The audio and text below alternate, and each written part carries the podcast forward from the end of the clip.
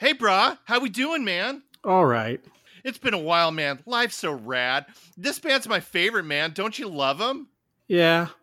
Aw, man, you want a root beer? All right. Aw, man, this is the best. I'm so glad we're all back together and stuff. And we're joined by Dave Montgomery as well. This is great, man. yeah. Hey, did you did you know about the party after the show? Yeah. Oh man, it's gonna be the best. I'm so stoked. Take it easy, brah. That's awesome.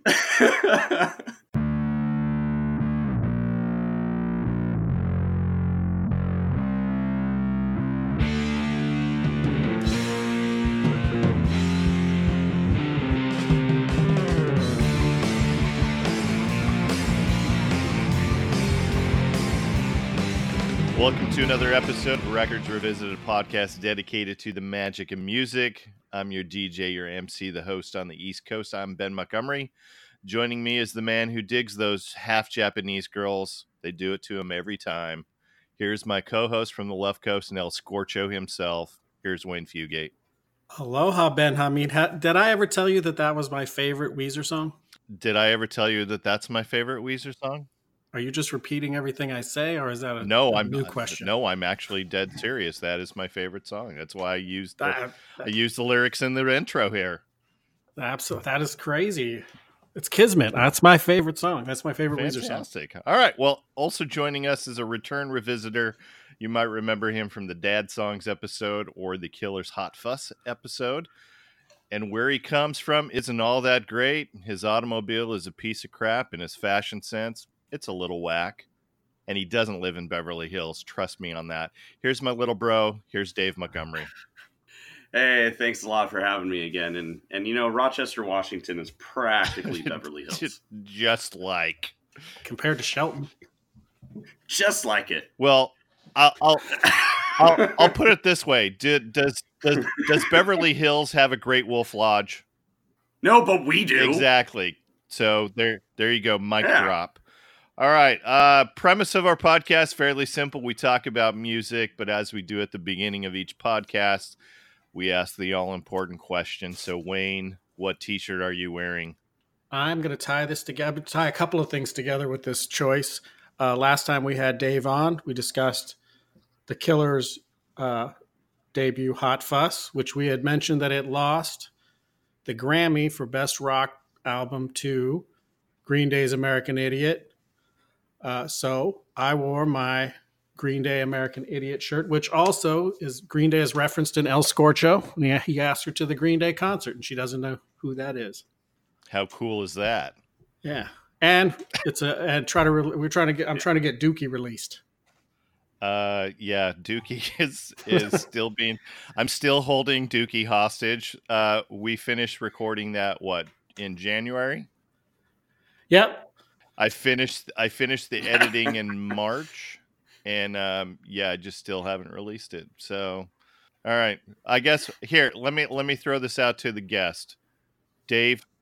Should I release the Dookie episode to the general public? Uh, the Dookie episode has to be better than your real life Dookies, so I say yes. ah, just just turn just turn the corner. this is this is inside information that little brothers. have. well, you you you did have to go uh, the bathroom after I uh, I killed it a few times in there, so it was yeah. rough. it was It was rough. It prepared me for living on a farm later in life. True that. All right, uh, Dave. Uh, what t-shirt? what t-shirt are you wearing? Uh, I am wearing my recently purchased Pixie shirt, which I got uh, down in Portland just a couple of weeks ago when the Pixies opened for Weezer. Uh, I almost wore the Weezer shirt that I almost bought that night, but I decided on the Pixies since they were a pretty big influence on the creation of the Blue album and uh, the songs that Rivers was trying to write and uh, production that they were going for uh, at times. So I, I figured I'd, I'd give another nod to the Pixies here uh, for this one. All right, but you do own some Weezer t-shirts. Oh, for sure, dude. Okay. All right. All right. So uh, I am wearing uh, the latest addition to my T-shirt collection. Uh, if you hadn't heard the episode that uh, that I did for Rockin' the Suburbs talking about Record Store Day, so I, I got a free ticket to go see the church. I bought a 30th anniversary shirt of Starfish. So they played uh, Starfish in its entirety. Uh, got a got a new shirt. Uh, big shout out to my new friend Dave, who uh, who gave me the ticket uh, while I was standing in line, chatting with a bunch of uh, music aficionados during Record Store Day. So um, gotta love gotta love the free tickets, and so Dave, I know you're uh, you're probably listening now. So I've got we've got a new uh, new podcast fan. So thank you very much for the ticket. Appreciate it. Let's let let's chat about Weezer. This is one of the albums in a long line of albums that we're going to be discussing this year that is celebrating 25 years. Can anyone believe that the Blue album is 25 years old? I don't. I don't want to think about it. Seems like only yesterday. It does seem like only yesterday. And and Dave, you were like you guys are old. you were like you were like 2 or something when it first came out, right? Isn't that right? Uh, I, I I wish that's what it was. I was 14. Yeah, definitely one of the albums that I grew up listening to was all over the radio. I mean, heck, man, I still still listen to Seattle alternative radio, and you can still hear some of these songs. Yeah. So So and it's not really even called the Blue Album. That is that's like the nickname. It is really the the album is self-titled, but because the blue background, everybody has called it the Blue Album. And and Dave, Well, you had to. They re, they've they've got like five eponymous titles. yeah. So I, I was just gonna ask. So how how many other colors do that do they have of these uh, colored albums? Well, there's green, red, black, white, teal. Am I missing one? no, that's all of them. That's all. Well That's all the colors Well in the crayon box. Practically, I'm waiting for a yellow and a purple. Yeah. Oh, it's gonna happen. Eh, I'm, I'm, sure just waiting for the Aquamarine album. Ooh, Aquamarine. knowing rivers, that's probably going to happen. Yeah, that that was always my favorite color of the crayon box. All right. Um, so this was released on May 10th of 94, produced by the frontman of the band that we talked about with Simon from the Woolly Bushmen. That would be the Cars frontman Ric Ocasek. And Ric's Ric's had a good run of uh, of albums that he's produced. Um, I think uh, most of his success came from late 90s, early 2000s, bands that he's worked for kind of all over the place. Bad Brains, Motion City soundtrack, no doubt. Uh, he also produced the major label record for one of the bands that we've also discussed a couple times on the podcast. That would be Nada Surf. Uh, he produced High Low for them. And he also produced Do the Collapse, which is a record by Guided by Voices and that's uh, of course associated with Doug Gillard, that who was last week's guest. That's probably my favorite GBV record as well. Um, am I missing any records from Ric that maybe we should maybe we should talk about? And, and not counting any of the Cars records that he produced as well, but uh, any other records that he produced that maybe we should give him a little little love. Um, nothing comes to mind. Like I say, um, I know in the '90s he was he was all over the place. Yeah, Uh, didn't he do Rocksteady by No Doubt or something like that too? Yes, yes, Yeah, I, I, I I did briefly mention, no doubt. So, um, and He's I done a lot. Sorry, I missed it. yeah, yeah. All right, so this record reached number 16 on the U.S. Billboard 200. It's gone on to achieve triple platinum status, and the going back to the the whole Ric Ocasek thing, they thought about self-producing this, but they were pressured by Geffen when they got signed to Geffen um, to choose a producer. I don't know how they ultimately decided on Ocasek. Rivers did say that he always admired Ric Ocasek's songwriting and production skills, and I can I can see a little bit of that, uh, a little bit of that that goofiness and and uh, willing to kind of merge a couple different genres of of music into into record albums and i think that that's definitely the case for for this record. There there is a lot of different things going on on some of this rec on on some of this record. Yeah that's a great comparison to the cars because i mean like we were talking about during that that episode the lyrics may seem you know nonsensical almost in like just in a brief listen to on the radio. But when you if you look at them or even just listen to them uh, you know closer it all all starts to come together. They're both brilliant songwriters in that way. Yeah yeah. Like you like you said that you know they wanted to self produce it and a lot of it just had to do with uh, the cost you know that a lot of this was going to still come from themselves. Geffen wasn't completely behind their signing at the time and they knew that if the album was a bomb and they spent a lot of money on it then they would be stuck you know paying paying all that back essentially to to geffen uh, but Todd Sullivan, who was their AR guy, basically said like, "No, man, here's here's a list of some people." And so they they ended up making a tape and sending it to Ocasek, kind of as a joke because they didn't think they would get him. You know, him being one of the bigger names that was that was proposed, and uh, Ocasek gave it a listen. Thought they were kind of a bunch of metalheads trying to play poppy or alternative. Kind of wondered what they were all about, and came and visited them while they were rehearsing one day and said, "Yeah, let's do this." Very fortunate for all of us Weezer fans that uh, that all came together. Yeah, and and it's interesting that uh, the the the story of Cuomo giving, you know, a tape of of their music to Ocasek really mirrors a lot of Nada Surf's story as well, because I think Matthew Caws he didn't think that he was ever going to get Ocasek to produce that uh, high low record, and there's a there's a really good story, a really long story of, of Matthew and how he got him a tape and and was kind of like a joke. Like he was like, "There's no way Ric Ocasek is going to produce us," and Ocasek heard it, liked it, and it was like, "Yeah, I'll I'll, produce you guys." and I think that that one of the one of the things that that is has been a knock on Nada Surf back back when they first broke onto the the scene was that everybody was thinking, okay, well, Ocasek produced Weezer. He's also producing Nada Surf. There's probably some comparisons there, and and there isn't. You know, popular, pop, popular does have a little bit of that uh, Weezer esque uh, vibe to it. But if you listen to the rest of that album, it is not. I mean, it's it, they're they're not in at least for for me being the fan that I am of Nada Surf. I don't I don't feel like they're they're in that same uh, same wheelhouse. So we talked about that this is a debut record.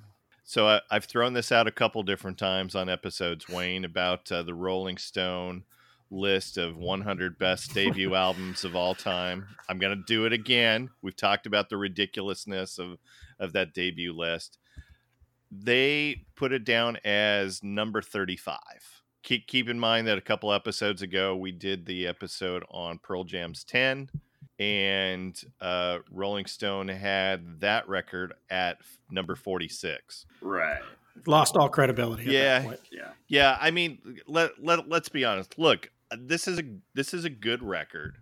Um, I'm not going to disparage it at all because I, I do like it. Probably not nearly as much as as my brother does because he's a Weezer he's a Weezer nerd. Thank you. The the fact that uh, roll, that uh, that Pearl Jam was at 46 and this is at number 35. I mean, obviously, I I, I don't hold a lot of uh, credence at on that list anymore. So, hey, as a fan of both bands, I'll agree. Pearl Jam should be higher uh, than this. Um, but for for me personally, I think both of the albums should be higher up the 100 list. Yeah. Yeah. Yeah, I was just going to say I think they both should be higher. Yeah. Yeah, absolutely. All right, any other background info before we jump into the the the, the songs themselves? Um, only that this in 1994, this was uh, a breath of fresh air. Like, I mean, everything was, I mean, the height of the Seattle sound was going on, and you had the other bands that were kind of piggybacking on that sound, and everything was kind of gloomy and and uh, you know sad, disappointing. And, and, these guys came in and uh, they didn't sound like anything that was going on. I know Green Day had just recently come out, but that really hadn't changed that whole thing yet. So, uh, but coupled with Green Day, these these guys came in and and changed the, the kind of the sound, what was being what was out there, kind of turned it around a little bit, turned it on its head. Green Day, I don't know who that is. Right. um, yeah. how cool is that? How cool is that? Uh, yeah, just before we we get into this too, it's it, it's funny that you mentioned that Wayne because when Rivers started writing all of these songs, um, you know, he'd been in a bunch of other bands before, and he and Pat the drummer decided to do this 50 song project, and they actually never ended up getting to 50, but um, a lot of the songs ended up on their demos and and eventually on the Blue album, and Rivers was definitely looking at the Pixies. And when he heard Smells Like Teen Spirit for the first time, he said to one of his friends, like, I should have been the one to write that. You know, he's he was he was definitely looking at the Pixies and Nirvana as, you know, as these guideposts, I guess. And you do see that with some of the earlier demos that never made the Blue album. Uh, but in the end, I, I think they realized they kind of found their sound with uh, you know the driving guitars uh the, you know still the, the the quiet loud quiet thing that the pixies do and and having some some kind of cheeky lyrics in there too um, so i'm i while those old demos are fun to listen to and they're still really killer songs um, i'm kind of glad that they ended up going with the sound that they did with the blue album. Yeah. Uh, do do most of those demos reside on the deluxe edition of the blue album? A couple album? of them do. Um, I believe Lullaby for Wayne is on there, um, which is probably Wayne's favorite song. Okay, maybe not. Um, Puts me to sleep. Uh, uh, Paperface is on there. Um, there's another one called Let's Sew Our Pants Together. That's you could probably find it on YouTube. Um, but yeah, they they wrote a lot of great songs at that time, and and some of them ended up being B sides, and some of them didn't see the light of day for a long time, with the exception of the the really hardcore Weezer fans that were trading MP3s back and forth, uh, and uh, you know now they've made it onto the deluxe version. At least several of them did. I wouldn't know because the deluxe version is not on Spotify. I noticed that. I, that is weird. Yeah, that's Pinkerton is on there, you know, and Pinker Pinkerton's Deluxe yeah. is on there, but the Blue album is not. So, so I I had to uh I had to YouTube a few of these B sides because I wanted to kind of familiarize myself with with those. And um, gosh, I hate YouTube. so. I, I, I heck, even looking up for this, I I didn't want to try to find wherever the heck my old MP3s are, and and old discs that I had, and so I was like, oh, I'll just look on YouTube, and I noticed even some of them were blocked. Um, so that's yeah, but uh, some of the, I mean, as far as the deluxe stuff, um, the the actual recordings, I saw some of them were blocked at least, but. Uh, uh, if you want to look up the demos, they are they are all over YouTube and they're great. They're they're fun listen to, you know, kind of see the progression of the songs from where they started in the garage and where they are now. Well, I just told you I hated YouTube. well, good luck with that, bro. so, all right, let's let's jump into it. So here is the first song. This is "My Name Is Jonas."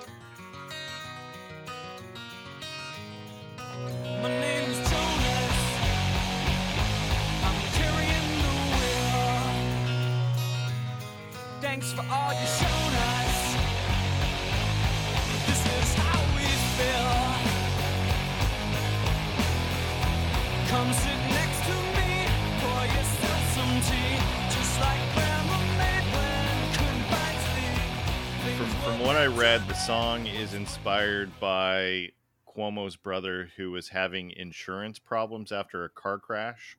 And I'm and I'm like I'm still trying to figure out how this all comes together. Uh, yeah, So Where did you find this I guess information? that's where you know, uh, you know the, the, the, the beauty the beauty of the interwebs. yeah. Uh, so somebody said, you know, my name is Jonas. I'm carrying the wheel, which is like, uh, you you could take it a couple different ways, carrying the steering wheel, or um, because he's having a car crash, had a car crash, he's carrying the the wheel, and I'm just like, okay. As soon as I started reading this, I'm like, I'm going to be dumber reading the rest of this, so I'm moving on. Um, so so I guess my question is, what or who is a weeple? And I always thought it said. I thought he said Wakefield. I Me didn't. I- But I was reading the Me lyrics because I, I and that would have made more sense because Weepill doesn't even. That's not even a real word. But that's one of the things about this is what I was talking about. Is like when you look when you listen to this song, it sounds kind of nonsensical. Um, but when you really listen to it, uh, and I will say I did.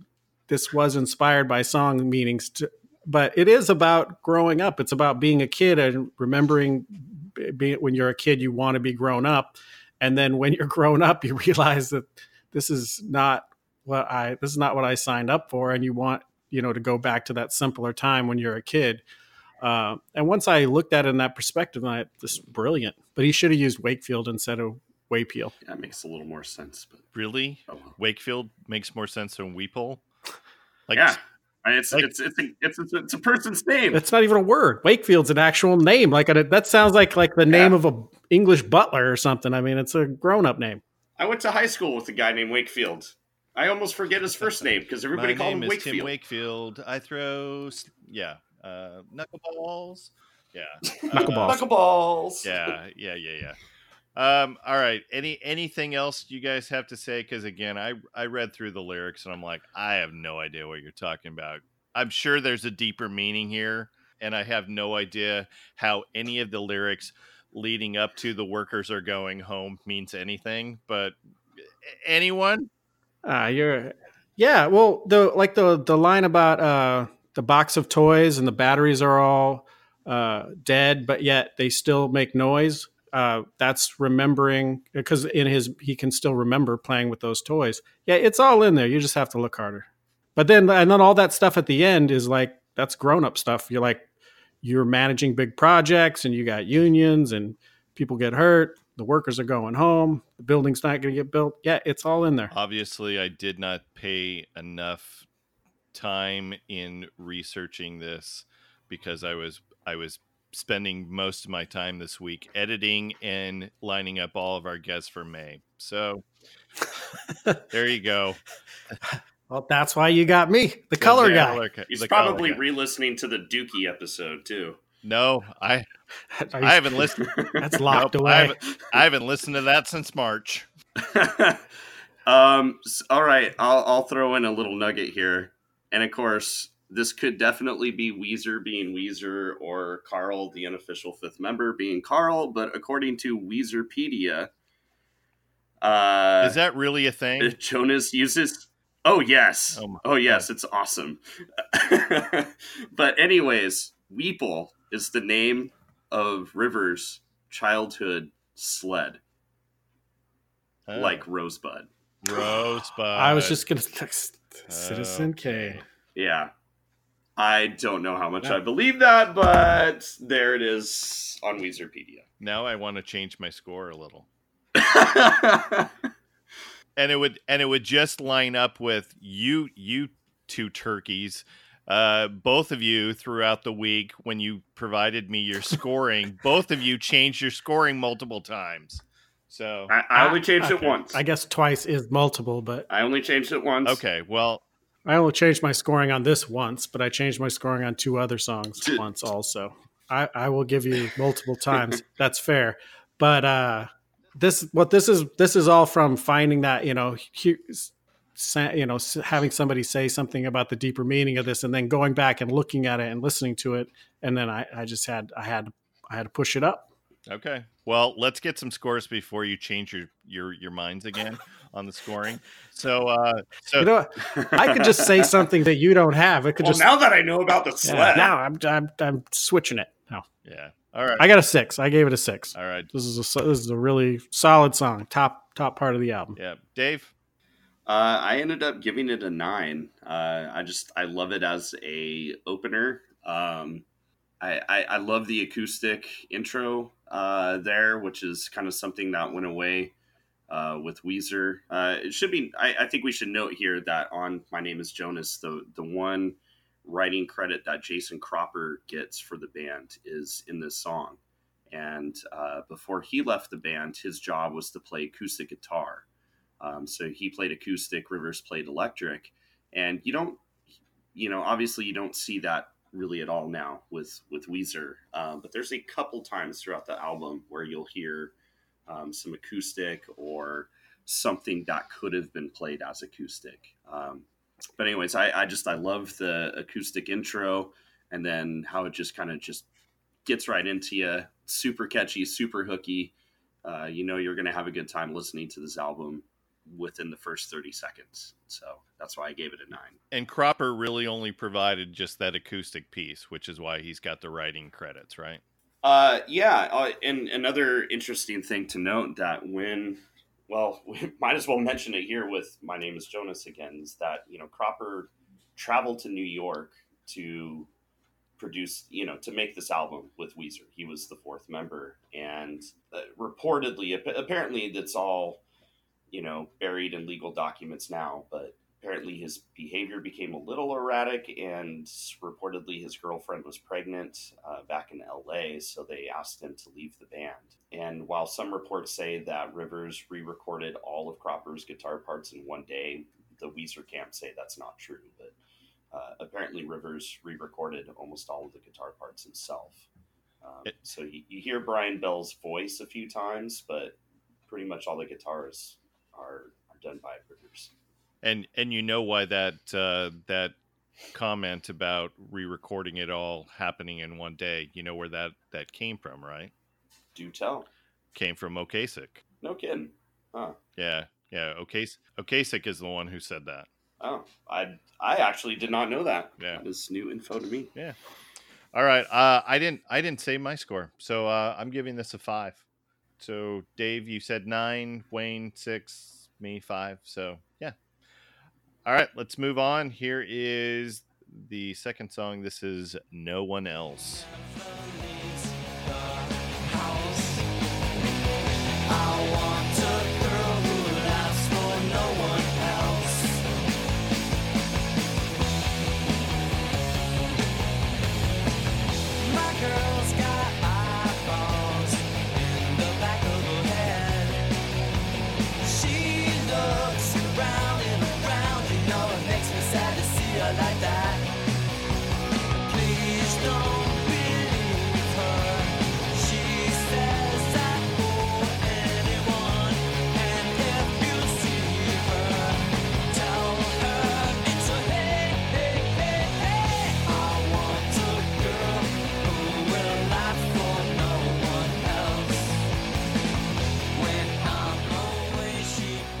And I'm going to let somebody else take the lead on on this song.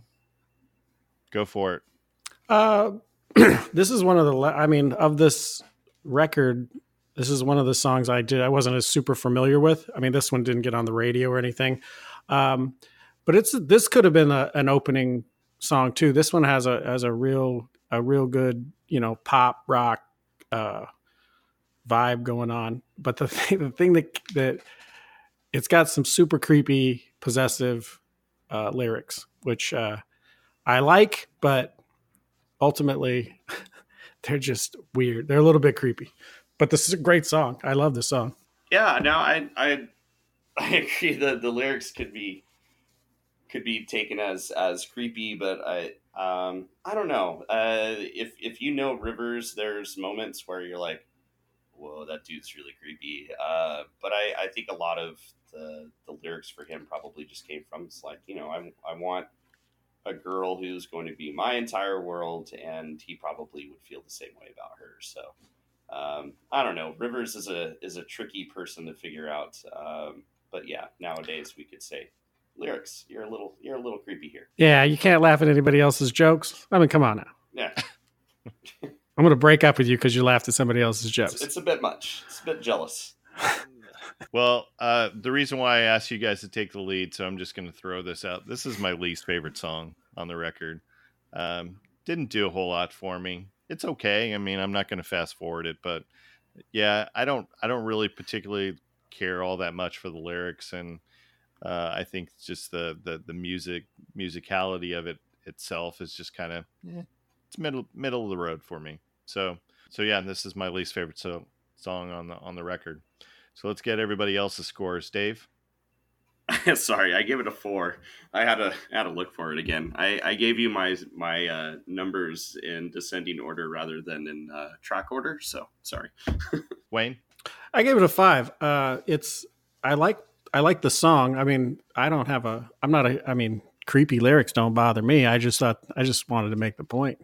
but this, I mean, uh, of the first, like this album is definitely the first seven songs are I, in my opinion, were very strong, and um, also each of them kind of a, I would say, a Weezer sound, but they all have some variety to them. Whereas at the the end of the album, it sounds like they rehash some stuff that they already did. Okay. Hey, actually, since I am that guy that changed his uh, his scoring around, I, I am that guy, and I forgot that I did that. Uh, so I actually rated this one a three. I, I really struggled with rating this album because I love all ten songs. It's a fantastic album, beginning to end. So uh, yeah, I was the last minute change from uh, a four to a three. So my bad. I was I was gonna say I'm looking at my spreadsheet. I'm like, did he change it again on me? I was gonna make you do math during the podcast, bro. Yeah, that's that's why I asked for everybody's scores in advance so that I don't have to do math.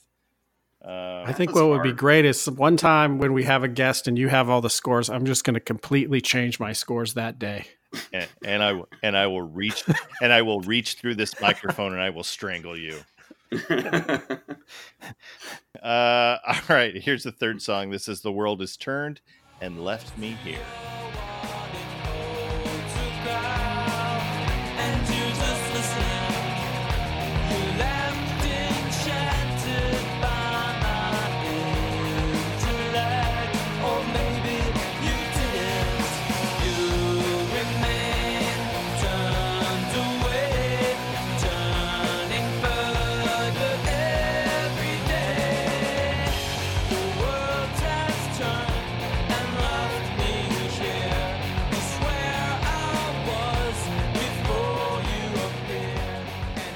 And I'm gonna give this. I'm gonna give this uh, just a little bit of an extra nod in my score, just because I I like the title.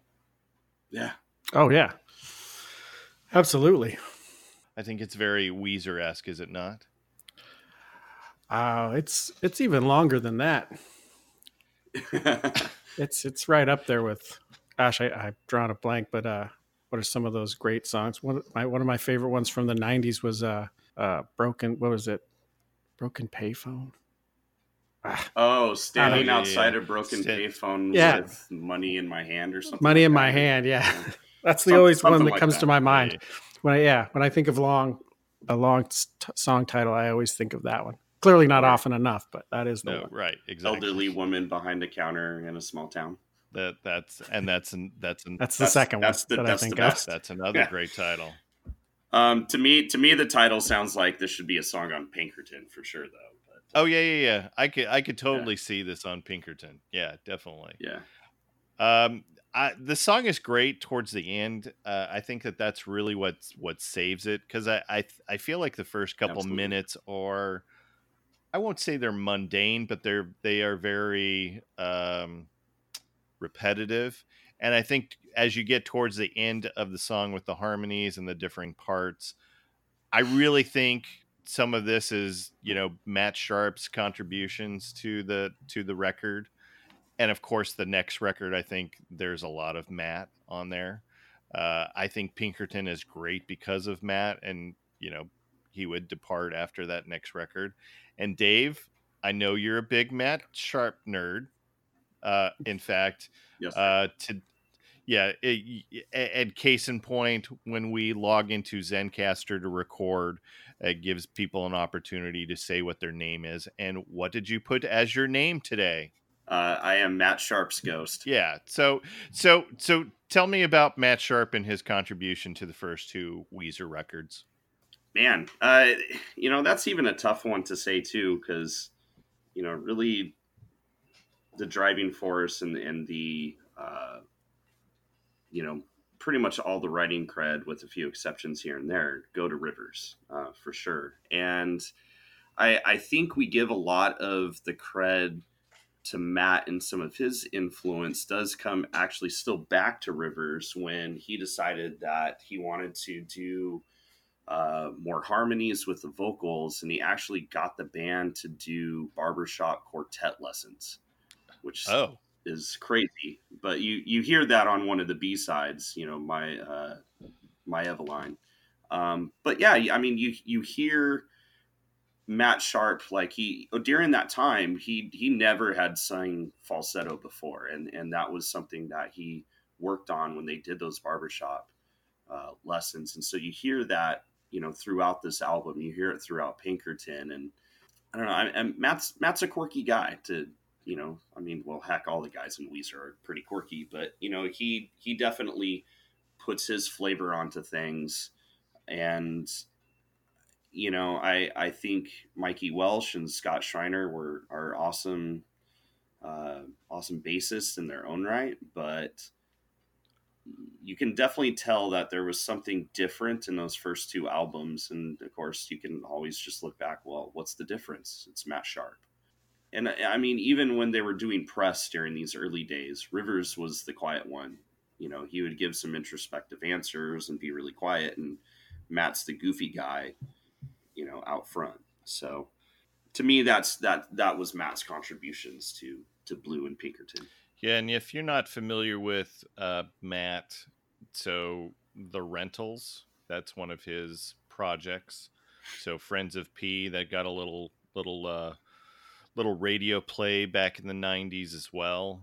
Um, Dave, Ninety five. yeah, Dave, I, I'm gonna say that was the first cover that you ever did that was recorded was your acoustic cover of Friends of P. Yeah, I I had this little tiny recorder and I was in my dorm room and I just uh I just hit record, man. So I don't know. One day I'm gonna have to throw that back out into the universe and put it on my band's Bandcamp or something. Yeah. like. I I Um, still have it on the old hard drive here. right on. Yeah, Yeah. and and actually, when sometimes when I think about that song, I I do think of you because we were coming back from one of the Mariners playoff games in '95, and the song came on the radio, and I was just like, "Oh, the song is awesome. Have you heard it?" And you're like, "No."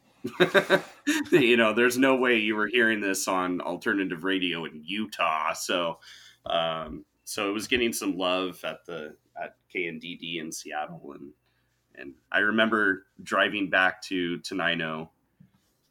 I think in the Plymouth Reliant, probably, Oh and uh, and listening. I know what a crap car, what a but uh, crap car. yeah, I, I remember listening to this to that song with you. Yeah. So, um, yeah, Matt's Matt's in, you know Matt's contributions are are very fun and and adds a little more uh, spirit and liveliness. And and I and circling back to this song, um, I agree with you too, bro. That you know the the song.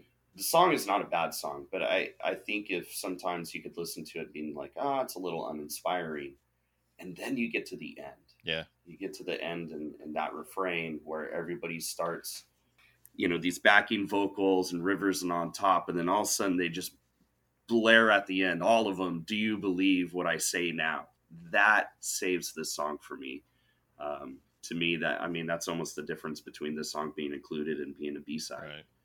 So sorry, Wayne. I took Dave down a uh, Matt Sharp rabbit hole. So I know you're being off, off- awfully hi wayne awfully quiet over there. So so so tell me tell me about this song.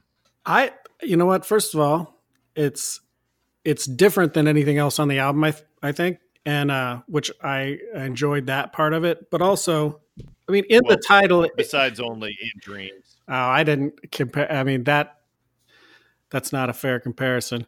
Uh, We'll we'll get there. but I love the. Well, I mean, just in the title, you basically have me against the world. And uh the the this is a great example of disappointment you know. Uh i thought the lyrics were clever. I thought it was understated uh in, in the beginning on purpose um to get you to mm-hmm. that big to that big ending.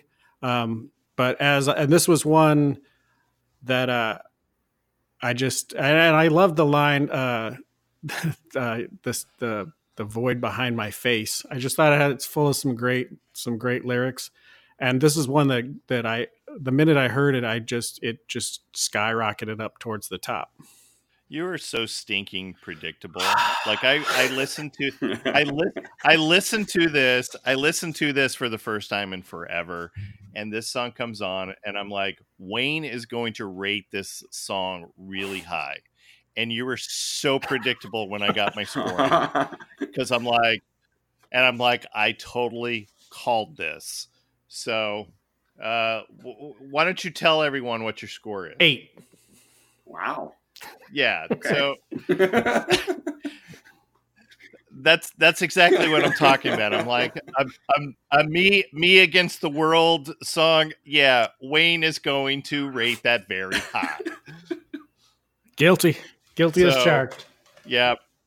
Yep. All right. So uh, I get I'm giving this a four, and then Dave.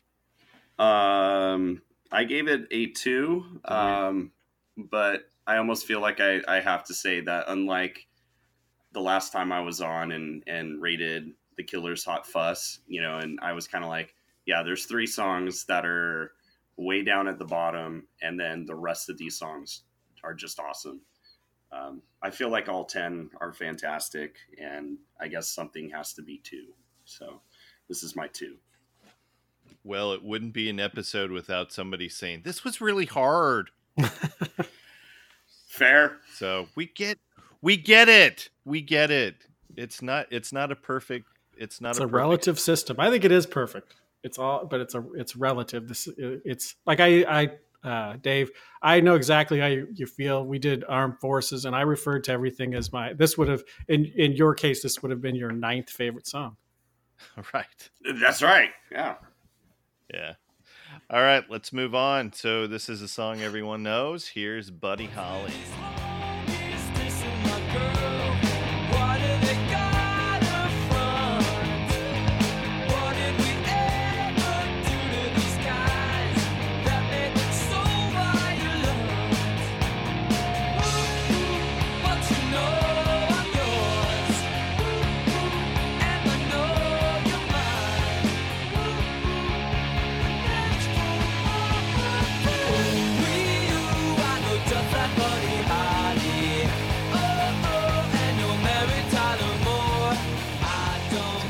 Second single by the band. This was released in September of 94.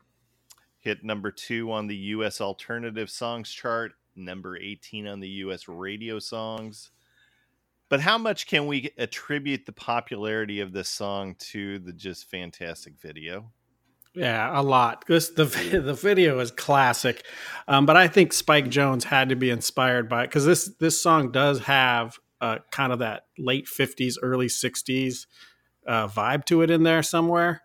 Um, not only with with the title, but there's some elements of that of that type of music from then. And then, like I say, he knocked it out of the park with the video. I was just going to say I agree with you, but I'd rather just go, yep, yep, yep, yep, yep. so oh, uh, yeah, the, the, the the video is so good. Um, and and if and if people are listening to this and have not seen the video, what rock have you been hiding under? Of course, this is a, a spoof of Happy Days. Also has um, Big Al from from Arnold on the uh, making a cameo uh, for this. Just one of the best videos uh, of all time, in in my in my opinion. So. Uh, the B side is a song called Jamie that's an okay song. Probably doesn't belong on the record, so probably a good thing that it was a B side because I don't think that it would have fit on here. Even if they would have maybe made this record 11 songs, I still don't think Jamie fits uh, at all. No, it, it in fact they they intended on recording 11 and well, I mean they they tracked a few others, but uh, it ended up being eleven, and then they cut one. Yeah. because they weren't quite happy with it. So I'm sure that song will get brought up later on. But um, yeah, I, I agree with you. I absolutely love the song Jamie. Absolutely love it. Uh, but it doesn't quite belong on the record. It's it's a great B side. No. I, I like the fact that this also is a little bit of a snapshot of the 90s, especially with the first couple lines. What's with these homies dissing my girl? Why do they got on front? yeah, I, just yeah, uh, the sound of him. I mean, I that's obviously not. I wouldn't say gangster rap. Maybe more like Young MC or something. Maybe some Tone Loc. But uh, just the look Rivers Cuomo sang those lines is just. I mean, right there, it's just classic. It's just it's legendary. Does anybody still use homies or dissin or Front. Yeah? I mean, Uh, ho- and- homie sometimes, but usually I say it in a cringy way.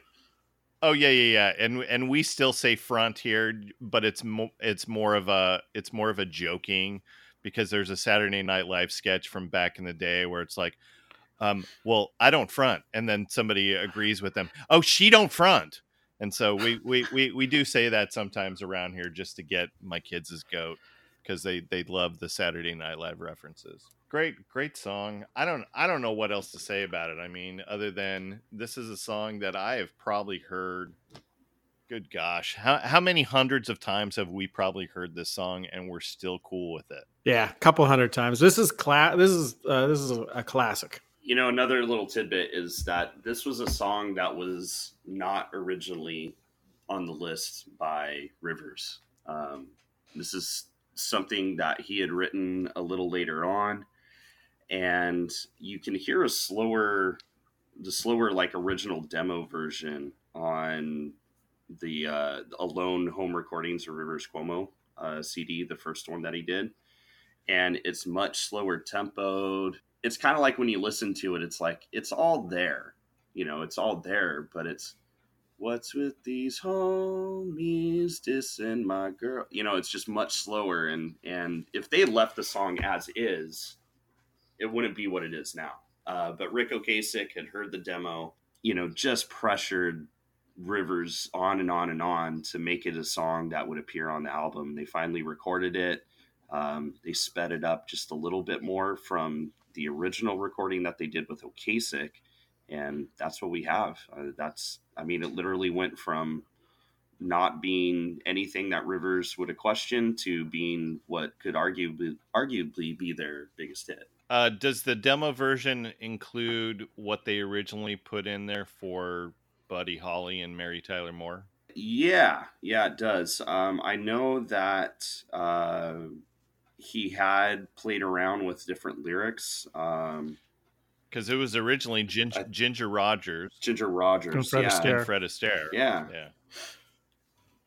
and uh, you know, and and in the course of writing it, I know Rivers had mentioned too that this was the first time that he'd really mentioned the guys in Weezer, but mentioned them and them having, uh, you know, a little trouble between all of them because they really were dissing his girl. They were making fun of his girlfriend for whatever reason, and so uh, when he's talking, you know, what's with these homies, he's literally talking about the guys in Weezer. Oh, Um, okay. Yeah, but uh, you know, uh, the lyrics stayed, and um, clearly we all know that Rivers is a gangsta, and uh, the song's a hit. Yeah, Yeah. working with Timbaland. Well, that's that. no, just just easy.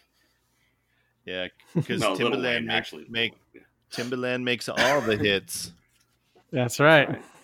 All right, let's get some. I'll I'll I'll stay with Little Wayne. It's fine. Yeah. all right, let's get some scores here. Dave, what's uh, what's your score for Buddy Holly?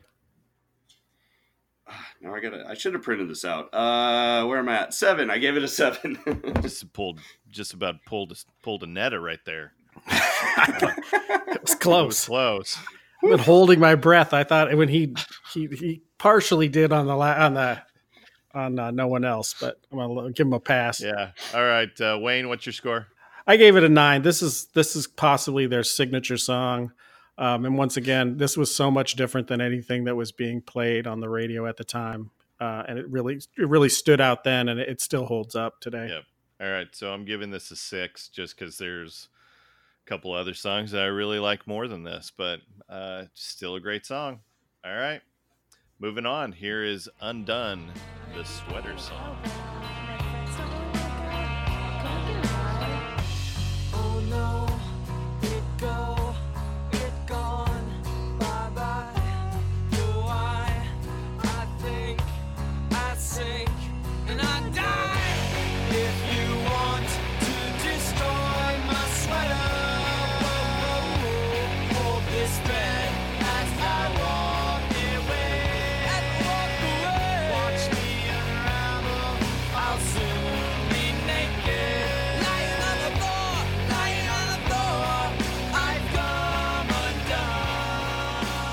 This was their first single, reached number six on the alternative songs chart, number 57 on the Hot 100.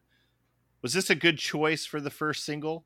So, this was released as a single in June of 94, right about the time that the, uh, the, the record came out. Um, so, what do you guys think? Good choice? I, you know what? I I was thinking about this earlier, and I don't. I believe I heard Buddy Holly first. I'm. All right. I, here's what I would say. I'm sure I heard Undone first, but it just kind of went under the radar until after I heard Buddy Holly. I think Buddy Holly would have been would have been my choice for first single. I think. I think in 1994, eh, actually, heck, 93, 94, 95, maybe even 96. This is your first single. I don't think it's the first single nowadays, not not by a long shot. But I, I, I kind of have a hunch that they were they were appealing to college radio, so it had to be something a little quirkier.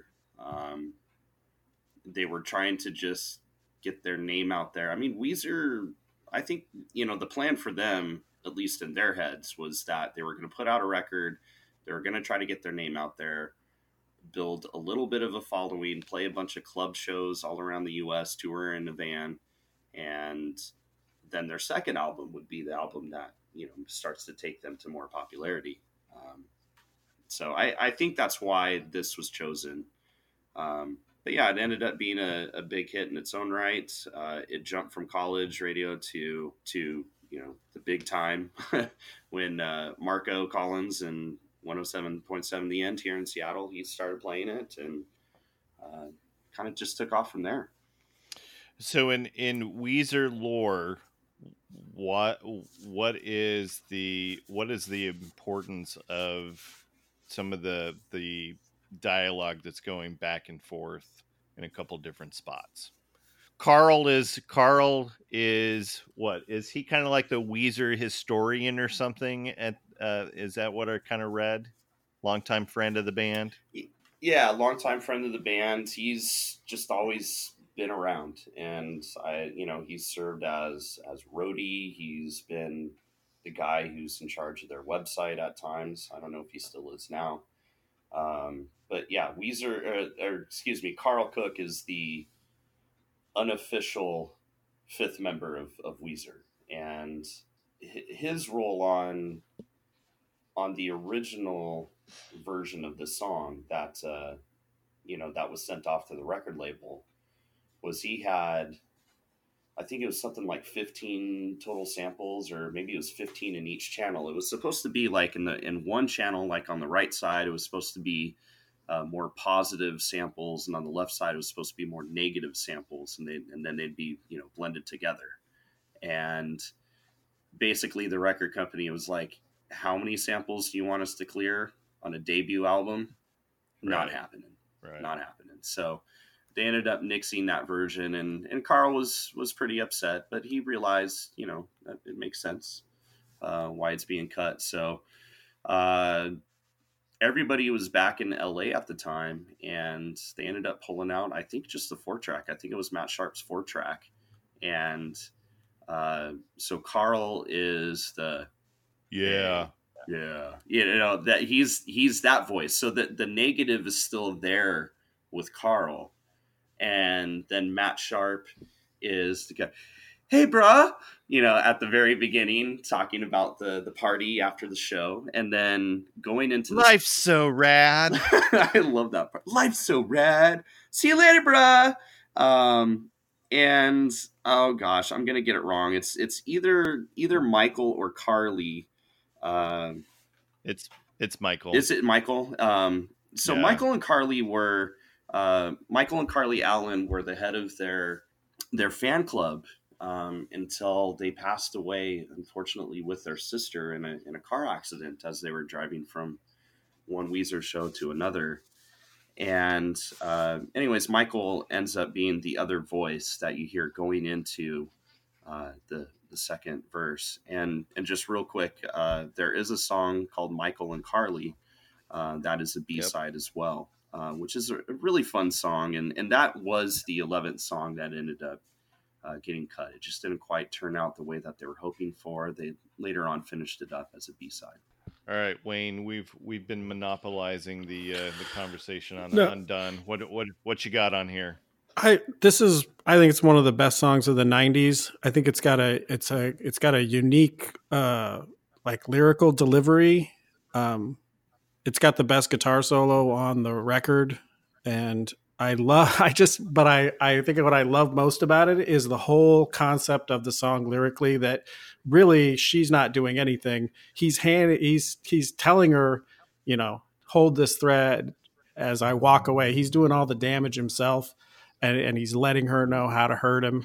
Uh, I just, like I say to me, this is it's it's brilliant songwriting, and it's uh, it's it's got a unique. It's structurally, it's it's it's just unique, and I and I, I think it's ultimately one of the best songs of the '90s.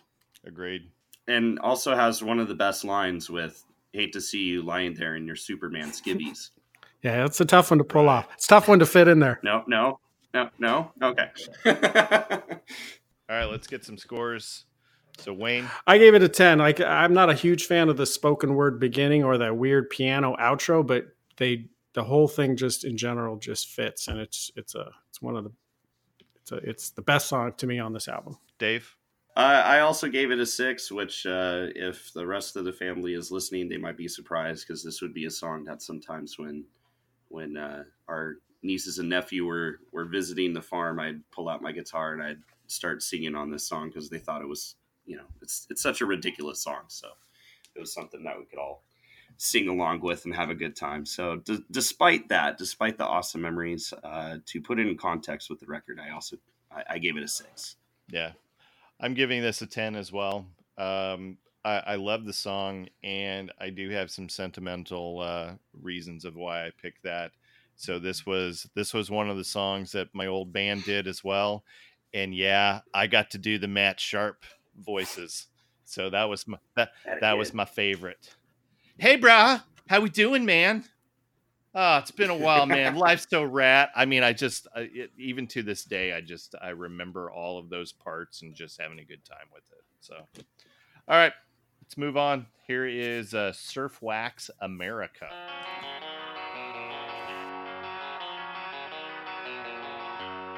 Sea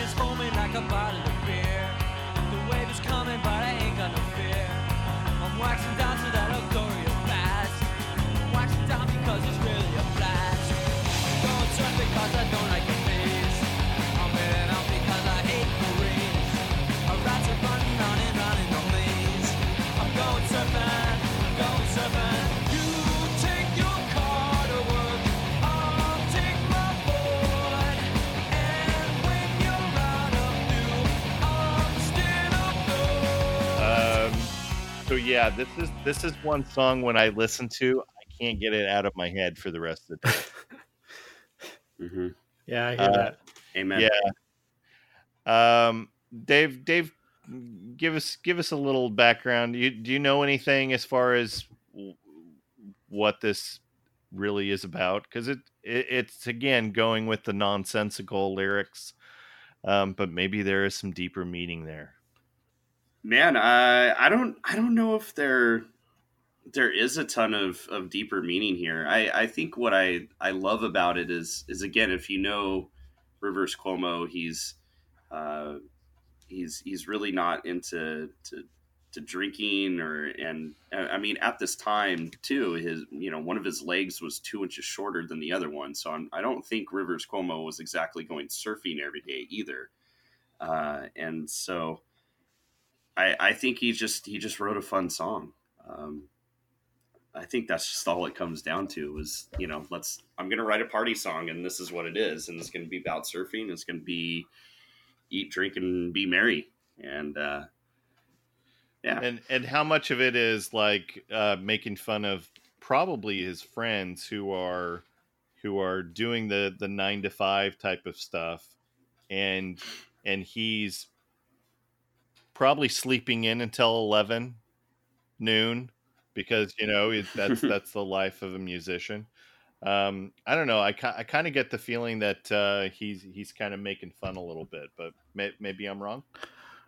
Well, I had heard the I heard someone say that it was about alcoholism, and I don't I didn't buy that. I do think that I mean, somewhat to what each of you are saying is it's about that the surf the surfer lifestyle is obviously one that's notorious with you know carefree, you know not not part you know not in the rat race.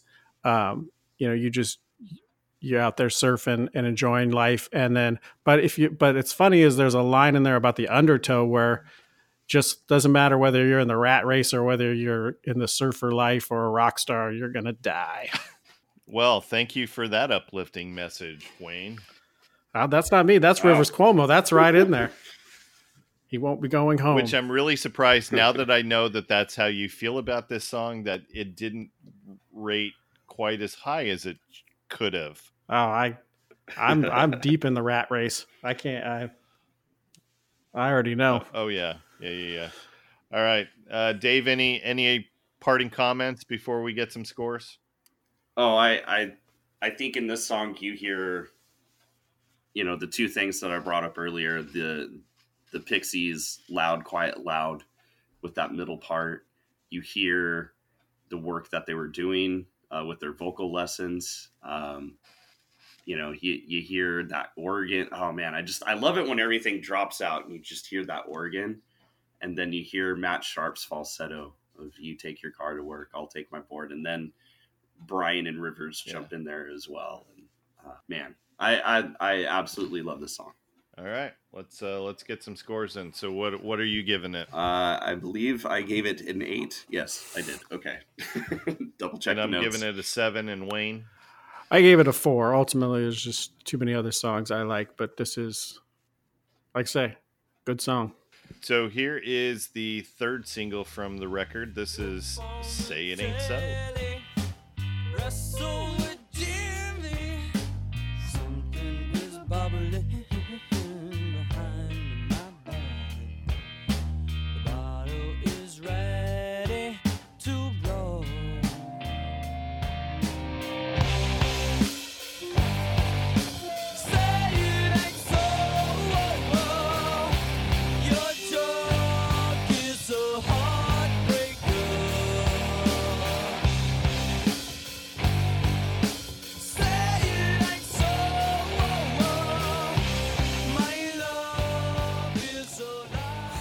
What I found was interesting was if the release dates that you find out on Wikipedia are correct, they didn't release this as a single until July 95. That was over a year since the first single and like nine months after Buddy Holly was released. And it didn't chart as well. It hit number 51 on the Billboard Hot 100, number seven on the Modern Rock Tracks chart it, am I missing something as to why they waited forever to release this as a third single? I got nothing. Yeah, were they feeling like there was too much exposure still with Buddy Holly because of you know the video and how popular that song was? I have no idea. That that very well could be. I mean, um, I I I know that Rivers also was feeling after the Buddy Holly video that you know he was he was happy at first to you know to now have this success but then he definitely said to himself is it because my song is really good or is it because the video right. is really good and so i i know they they at least drag their feet on wanting to make another video and that's why the video is so much different than than the Spike Jonze one. I mean, it, it was a conscious effort. Like Spike Jonze was in Right. the Undone, did the Undone video and Buddy Holly, but they didn't ask him back for this one. So I that would be my conjecture. Yeah, not to go back to Green Day, but I'm going to. Uh, the the video feels like Longview, does it not? Kind of has that Longview a little bit. video Yeah, appeal. I could see that. I could see that too. Dang it! I, I, yeah. Um, too much Green Day. Like. I'm I'm feeling like I have to release that that episode Yeah, now. it's it's just let it out. Just just let it be free. I told you, man, he's my brother. I know for a fact he likes to let those dookies be free. uh, you two, you're both have an inner Beavis that just cannot be cannot be It stifled. cannot be. Nope. Poop humor. That's- this that's is true. It's the best. Yeah. It's good times. absolutely. just real quick with the with the video too. This video was uh filmed in the garage. So the garage that's mentioned in the album that that is actually where this was filmed. So this was filmed in the house that they uh had lived in for quite a while.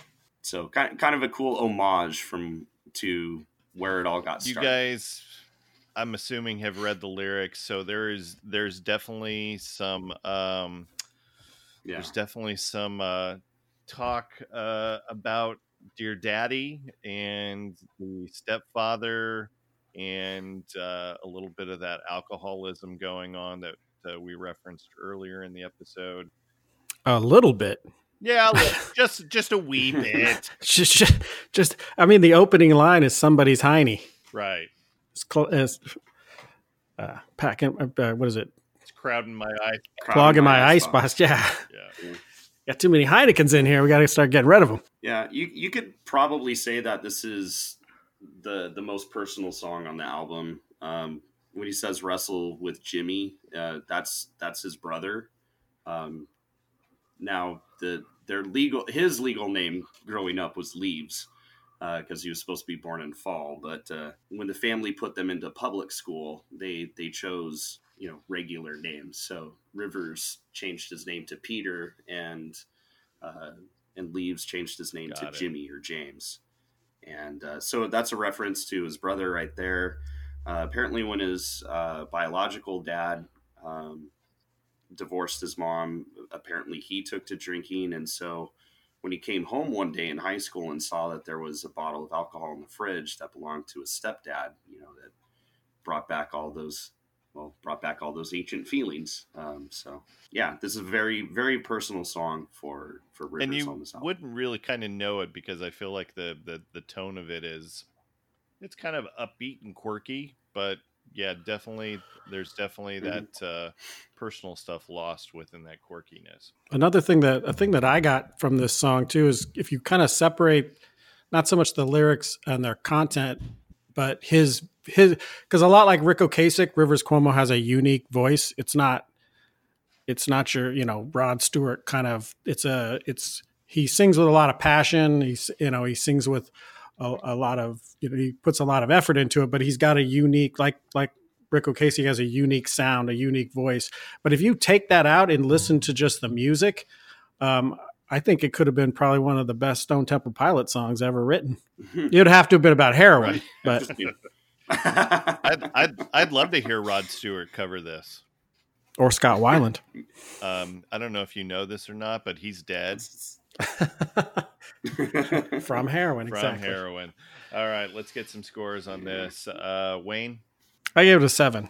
I, I really like this. Is one of my favorites. uh, Dave, like you, bro, with uh, sweater song, sentimental value for me. Um, my band is, I think this might be the song we've covered most. Maybe, maybe not. Um, I'm actually not the best guitarist in the world, as my bandmates would attest to, but uh, uh, with the exception of once or twice, every time we've played the song, I've played the guitar solo. So I've been pretty proud of that. So, um, aside from the personal part for me, this song is rock solid. This is one of the anthems of the 90s for me. Uh, I gave it a 10. okay, and I give it a nine. All right, let's move on. This is in the garage. I write these stupid words, and I love everyone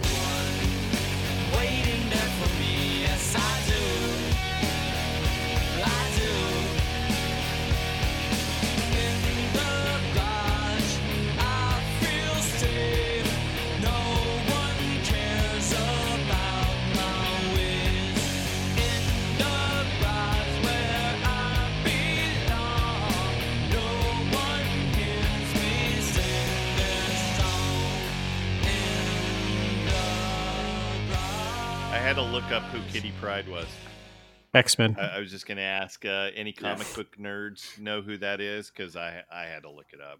I I didn't look it up, but I knew when he referenced Nightcrawler that that I had that I knew I knew that I had heard that name Yeah, before. and and just because I know everybody scores, Wayne, I, I know what your score is on this. Did you did you score this lower because you don't have a sense of humor?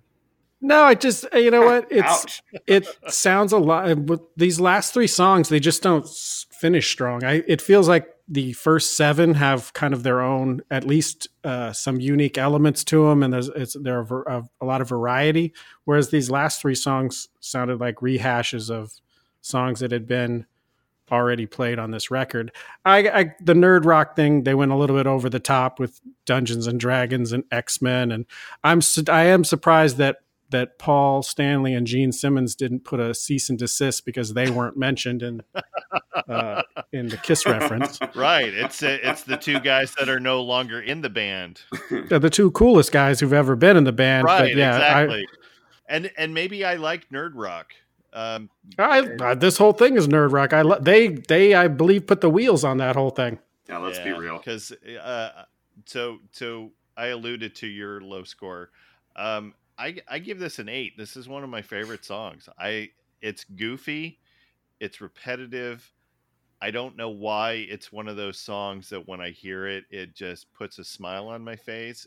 Like I said, it's it's completely goofy, and and I and I completely see where you're going with why you gave it a lower score, which you know i'm not i'm never going to be embarrassed by the the scores that i give but um yeah i can i can see why you would you would give it a lower score so dave how about you so I, i'm giving it an eight wayne gives it a two you're you're mid mid of, middle uh between those two numbers Yeah, I'm, I'm at a five. Um, again, it's an it's an awesome song, but I I guess I'm gonna start stealing Wayne's phrases here. And this is my sixth favorite song on the album. There you go. Got to make it make it palatable, make it work for you. Yeah, I'm thinking positive here, boys. and and david you you even mentioned in one of your neon state songs about Dun- dungeons and dragons because one of your songs Dungeons is and called, Dragons. It's it's the opening track. yeah. and it's total Um, nerd rock right Oh, totally. Yeah. And you know, my my students now when they find out that you know, it's like, "Wait, you played in a band?"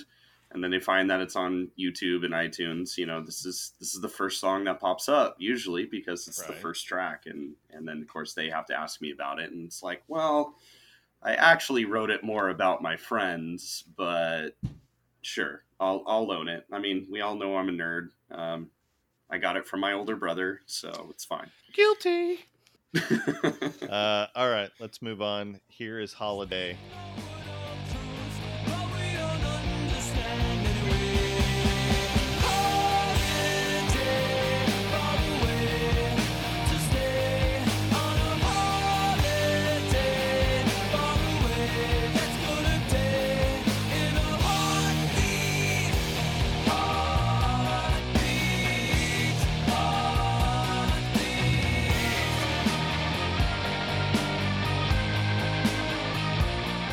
who, who wants to get us started on holiday Wayne.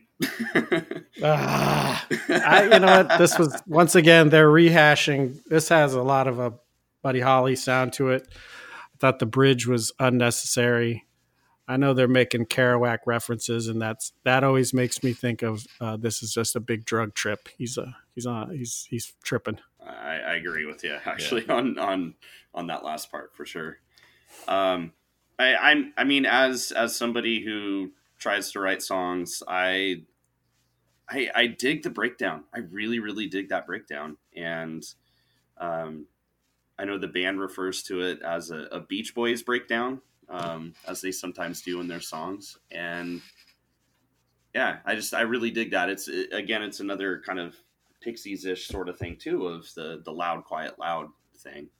Um, I, I do understand Wayne where you're saying it's it's kind of a rehash maybe, but uh, I think it's a solid solid breakdown, solid song.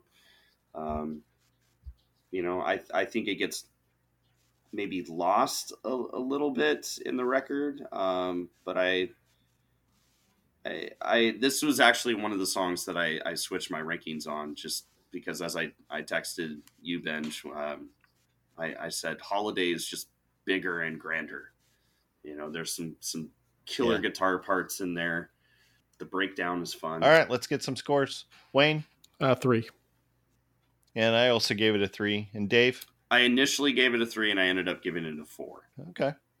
All right, let's uh let's finish this off. This is the song "Only in Dreams."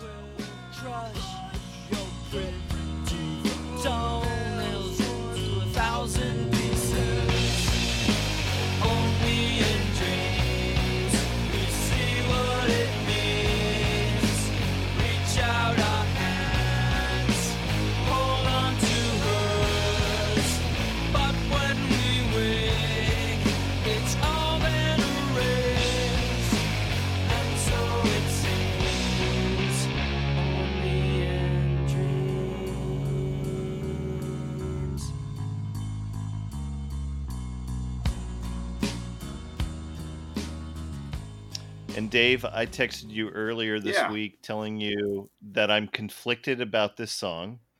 I like it, but it's over seven minutes long. Tone of it doesn't really match the rest of the record, but I think it still has a little bit of sense of humor to it. I mean, like the lines, "I'll I'll crush your pretty toenails into a thousand pieces," for instance. Yeah. I think that that that that's a that's a goofy enough Rivers line to it.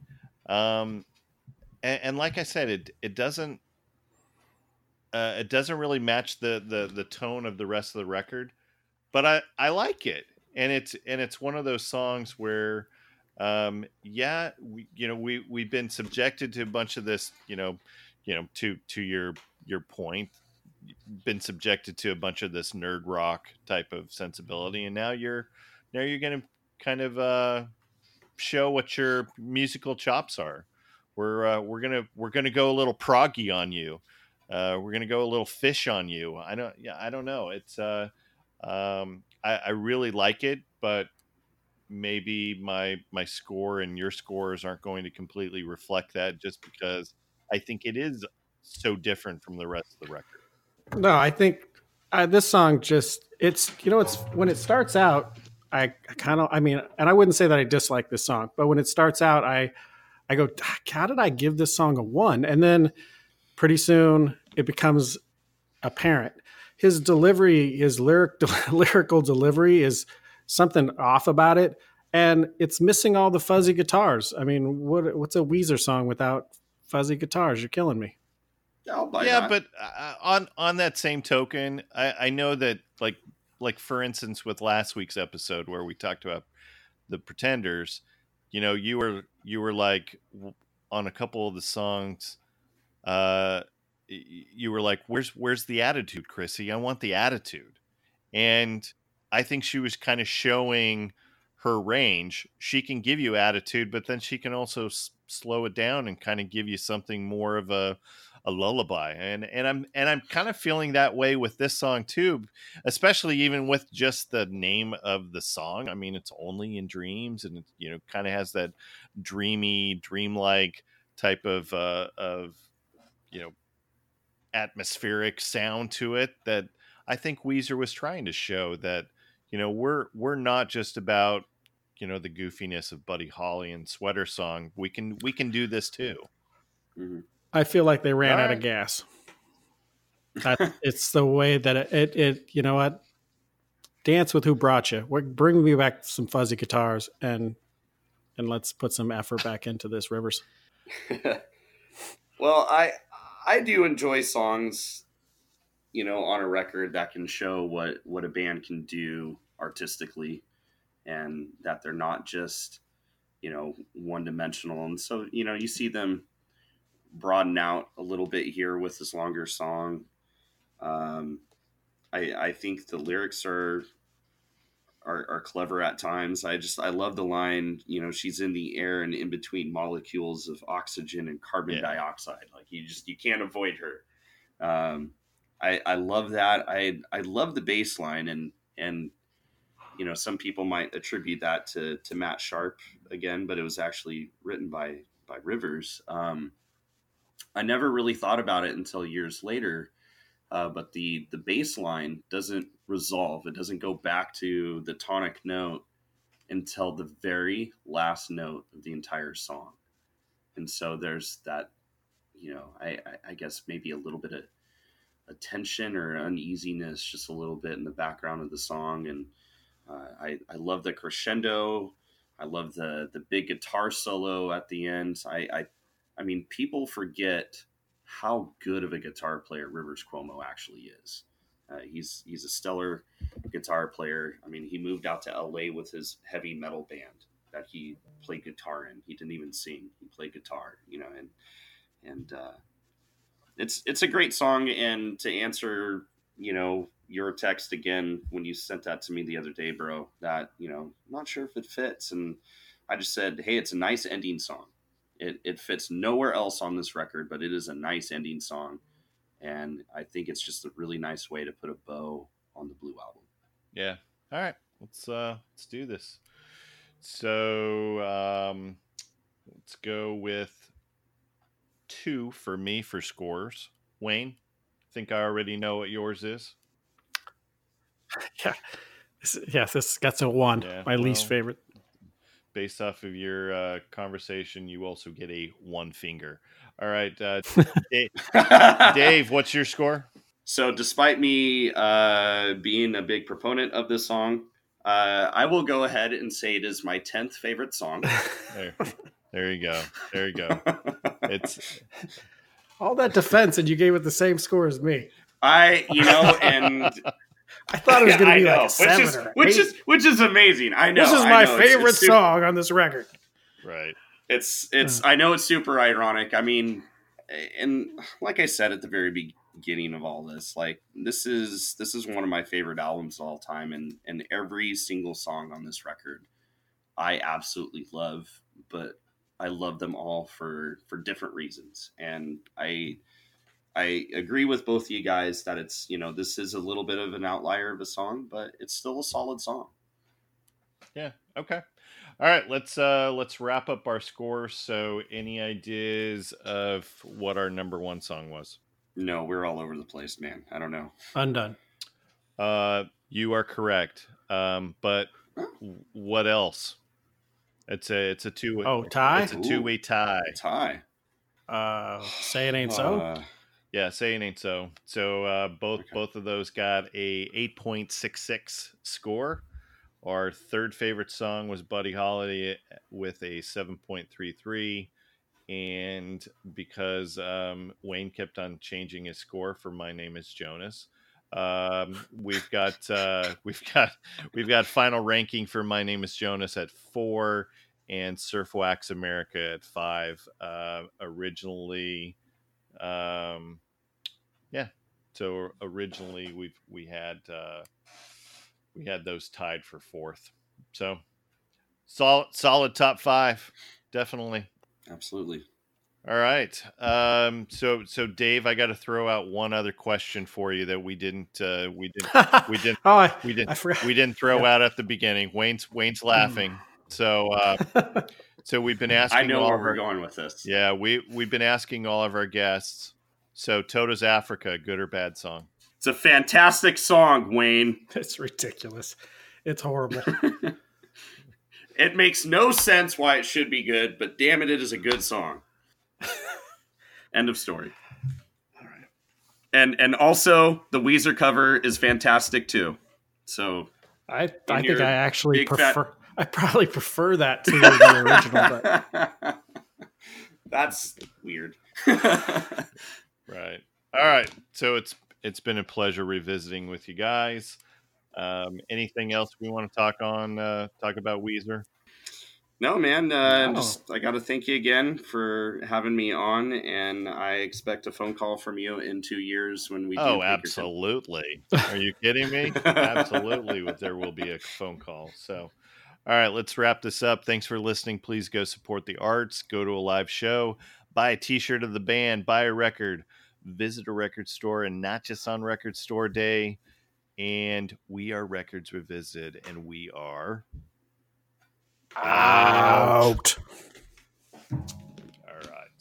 Did I hear like a piano or something there at the Yeah, end? what was that? Was were were you sl- slamming your? uh well, it wasn't me. Yeah, it wasn't me.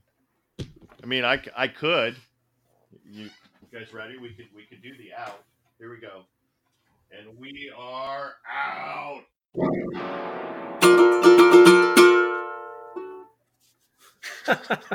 I don't know what That's that my is ukulele. Why it happened.